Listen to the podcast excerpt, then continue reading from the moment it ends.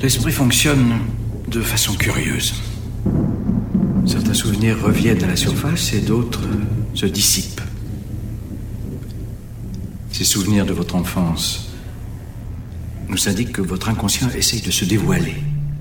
Si ça se produit encore une fois, essayez de vous concentrer non pas sur ce que ça évoque, mais sur ce qui se passe, sur ce qui vous semble des détails insignifiants, sur ce qui se passe autour de vous, sur ce que portent les gens, un foulard, un sac à main, des détails, le lieu que vous voyez. Ces détails insignifiants sont en fait des clés pour vous rappeler celles que vous êtes, les personnes qui vous entourent. Vous comprenez ce que je vous dis? C'est l'un des vôtres. Plus maintenant.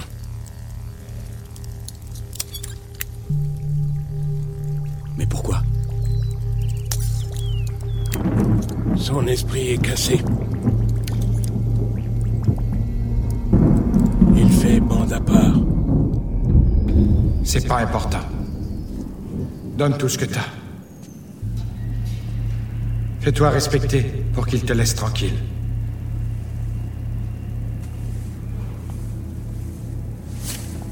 J'ai un cadeau pour toi.